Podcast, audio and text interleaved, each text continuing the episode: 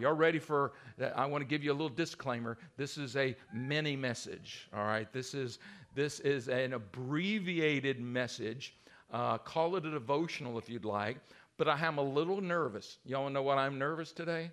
I'm nervous because if I preach 10 minutes today, you're going to think that that becomes the norm here, all right? I just want to make it really clear that that's not likely to be repeated very frequently, all right? So today, it's about 10 minute little devotional because we've got the kids, everybody's with us, and uh, so we'll make it really short and to the point, but uh, don't expect it next week. All right, everybody ready?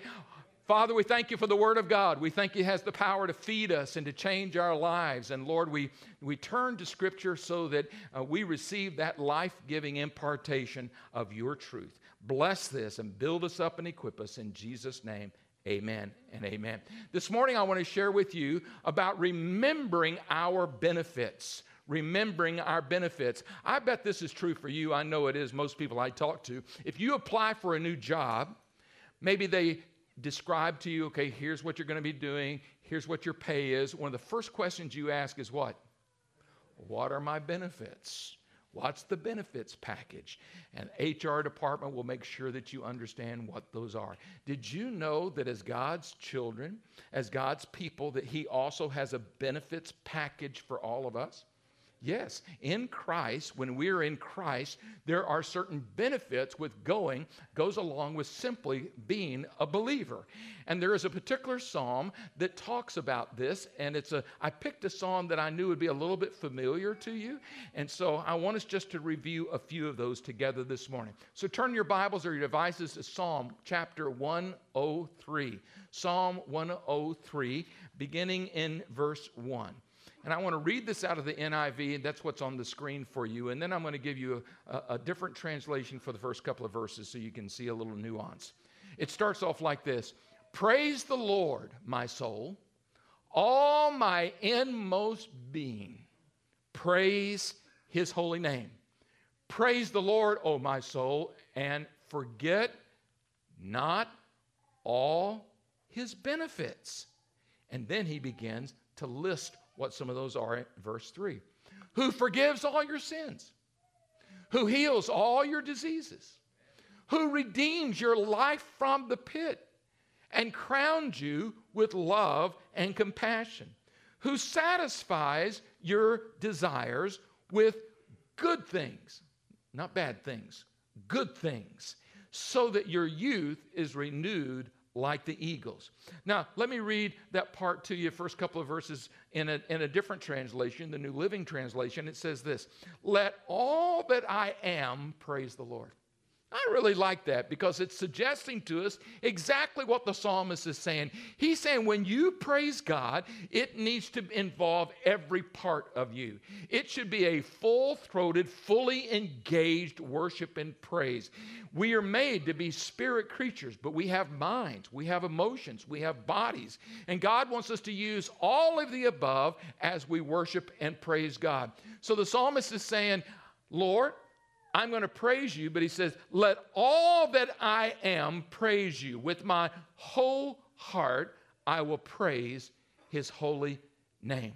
Now, you notice that in the third verse, it goes on to, and it repeats that, Lord, I praise you, and, and everything within me, I'm praising you. And then it begins to say, the reason, one of the reasons that I'm going to praise you is why? Because of what you do for me, the benefits that I gather from my uh, relationship with you. Notice that our benefits should actually motivate praise. When you are reminded today of some of the benefit package that we have in Jesus, you ought to be motivated to praise God some more. More and better, and more involved. Not just half hearted, not just singing a song. How many you know sometimes when worship's going on in church, or maybe you're, you're hearing a song of praise and you just kind of, ah, ah, ah, you just kind of go along with it, kind of half hearted. No, that when you're involved in worship, God wants you to be fully involved spirit, soul, and body. And he tells us here, with all that is within me, I'm going to praise God. Then he tells us that one of the things that we need to realize from verse 3 on are that these are benefits. And when we realize some of the benefits, it motivates more praise.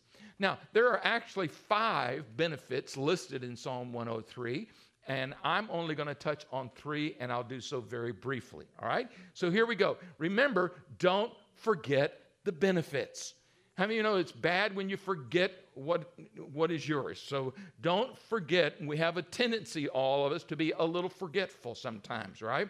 So if you're going to forget anything, forget to mow the grass, but don't forget your benefits in Christ, all right? So here we're going to review them together. There's three of them. Number one, it says in verse three, He forgives all our sins. How many sins? All. He forgives all of our sins. In other words, this is one of the benefits. He said, and we praise God because of your benefits. And the first is what? He forgive all of our sins. I don't think it's a mistake that this is the first benefit listed here. So, why would it be the first? Because it is the most foundational benefit of a walk with God. The first thing that has to be addressed are the sins of our life, and God provides forgiveness for people who call upon Him. So we need to realize that when we accept Jesus Christ in our life, we receive His forgiveness. How many are thankful for that this morning? Amen. So we don't want to forget that. We want to remember that He promises to forgive all of our sins. Now, just as a reminder, who is writing this particular psalm? David. He's one of our most common psalmists that we read about. Do you think that David had any particular reasons to be thankful for the forgiveness of sins?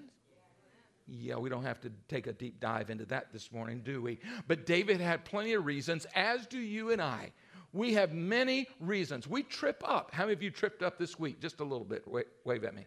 Some of you are lying. But anyway, we always trip up a little bit. The good news is when you trip up and when you yield to temptation, you fall back into something that you know is not pleasing to God. We need forgiveness. And God here says He provides forgiveness for us all. Oh, there's so many great Bible examples that tell us of people who have been forgiven for so much. We have in John chapter 8 the story of the woman who was caught in adultery, and people wanted to stone her until Jesus forgave her freely and told her, said, Go and sin no more.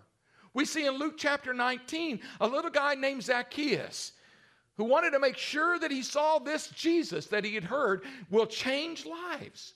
And whenever Jesus saw Zacchaeus, he said to him, Today salvation has come to your house. Today. And he went on to say, uh, For the Son of Man has come to seek and to save the lost. The reality is that in Christ Jesus, we have forgiveness available for all, all of us. Don't forget your forgiveness. Number two, don't forget our healing.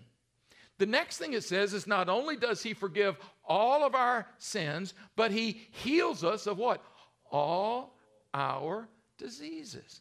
Isn't that an amazing statement that it's actually telling us that we have a lot to be thankful for? We have a lot to praise God for because not only is He a forgiver, not only is He a Savior, He's also a healer.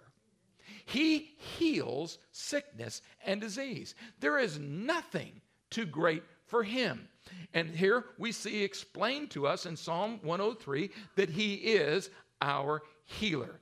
The Bible teaches us many different times and places, both the Old and the New Testament, that he is a healer. He opened blind eyes, right? He healed the leper. He healed the lame. Jesus demonstrated the will of his Father in healing and doing signs and wonders when he was here. You might say, well, that's kind of cool because it's in the Bible, but what about me today? The Bible also says that Jesus Christ is the same. The same yesterday, today, and forever, which means this if he healed then, he's a healer today. You and I can claim his healing for us. James chapter 5 says, Is anyone among you sick? Says, Let them call for the elders of the church to pray over them and anoint them with oil in the name of the Lord. And the prayer that's offered in faith will make the sick person well. What incredible promise. How many of you think that these benefits are worth praising God for? Amen. He forgives all of our sins, He heals all of our diseases. And number three, he also will deliver you from your troubles. Don't forget your, um, let me get to the right screen. Don't forget your deliverance. The scripture actually says it this way it says, He will rescue you from trouble. He will rescue you from trouble. One translation says, Who redeems your life from the pit or rescues me from trouble. How many of you have recently had some troubles in your life? It's not unusual, it's common to all of us. But what we really need to understand is don't try to solve your own problem. Don't rely on your own wisdom, your own strength when you're facing trouble and a problem. Learn to put your trust in Him because here He says, I'll rescue you from every one of your troubles. The Bible also says that He is a present help. Everybody say help. He's a present help when? When you're in trouble. There are times that we find ourselves in trouble. What we need to do is learn to put our trust in Him. Because the Bible also says that He is sent, Jesus was sent to bind up the brokenhearted. He was sent to proclaim liberty to those who had been held captive by various problems. You and I can rejoice today because He's a forgiver, He's a healer, and He's also a deliverer all of us need to make sure that we're claiming the fullness of God's blessing and benefits in our life. Amen? Can I pray with you about that right now? And maybe some of you, even here this morning, need to ask God for forgiveness. There may be those of you who are watching through our stream, or maybe those of you in the building this morning. As you're going to see in just a moment, you're going to see some, some young people and some adults who are going to be water baptized because God has done something in their life. Maybe some of you need Jesus to forgive you of your sins and give you a new life. So this morning, as heads are bowed, I want to pray for you. If you're here this morning, you can say, Pastor, pray for me. I need forgiveness, or I need healing, or I need help to be rescued from some of my problems. Just raise your hand to the Lord. It's really not for me, it's just between you and Him. Say, Lord, would you hear this prayer? This is for me. Raise your hand to the Lord, put them back down. Father God, you see every person who is struggling today with any issues of life. And we're thankful that not only do you hear us, but you do something about it. We're asking today that you would touch these lives and make us new again in Jesus. In your name we pray. Amen and amen.